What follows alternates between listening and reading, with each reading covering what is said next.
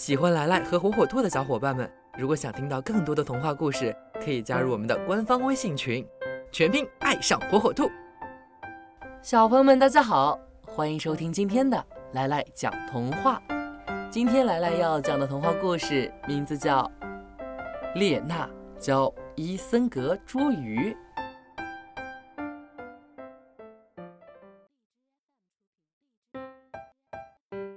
大灰狼伊森格在白雪皑皑的森林里寻找食物，他又冷又饿。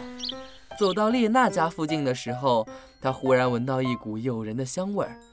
他沿着香味儿一路走到列娜家门口。因为以前被列娜骗过，吃了大亏，所以他恨死列娜了，发誓再也不要理这个坏心眼儿的狐狸。可是肚子实在是太饿了。他只好硬着头皮敲响了列娜的家门。开门，开门！我的好外甥，我是你的舅舅伊森格。我又冷又饿，快要饿死了。你快为你可怜的舅舅开开门吧！丽娜发现大灰狼在外面，想了一下，然后装模作样的说：“哦，我的舅舅，我确实很想把您放进来，可是我现在正在生病。”不能开门让冷风进来，否则我会死掉的。要不您看看能不能从我们的通风口进来，先洗个热水澡呢？列男一边说，一边假模假样的咳嗽了两声，又暗示他的妻子艾姆林在火上烧开一大锅水。大灰狼伊森格饿得受不了，只好答应下来，拼命地从通风口往里钻。列娜让妻子把一锅开水放在通风口下面。大灰狼钻进来的时候，一屁股就坐在了大锅里，顿时烫得嗷嗷直叫，连皮带毛的掉下了一大块。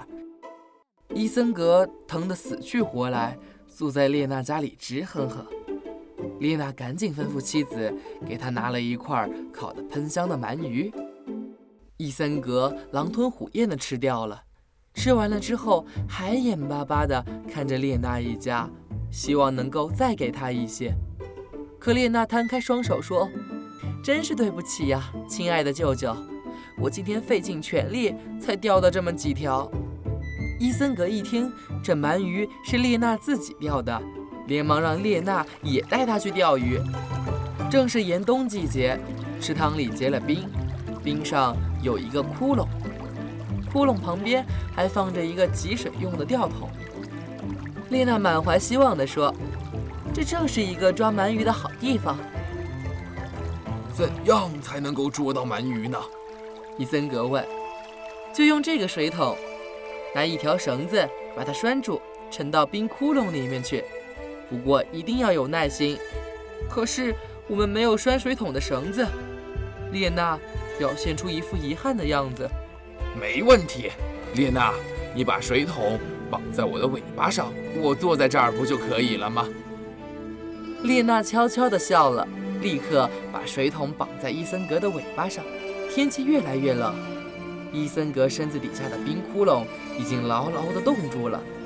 可怜的伊森格只觉得水桶越来越重，以为已经装满了鱼呢。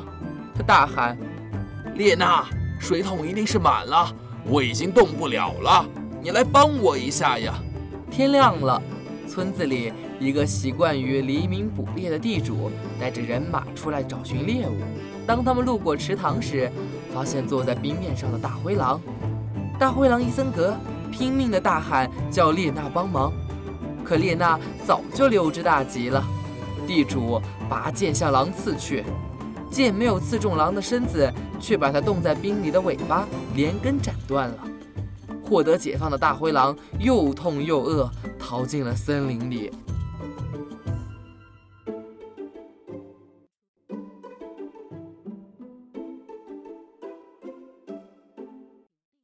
传统早教枯燥没趣味，孩子学习效率低下，效果差。火火兔智能多屏早教魔方，助力孩子学习游戏两不误。独创多屏拼接交互技术，让早教内容像拼搭积木一样益智有趣。边玩游戏边学习，智力开发找啤酒。火火兔天猫旗舰店等你来！点击电台首页链接可以直达哟。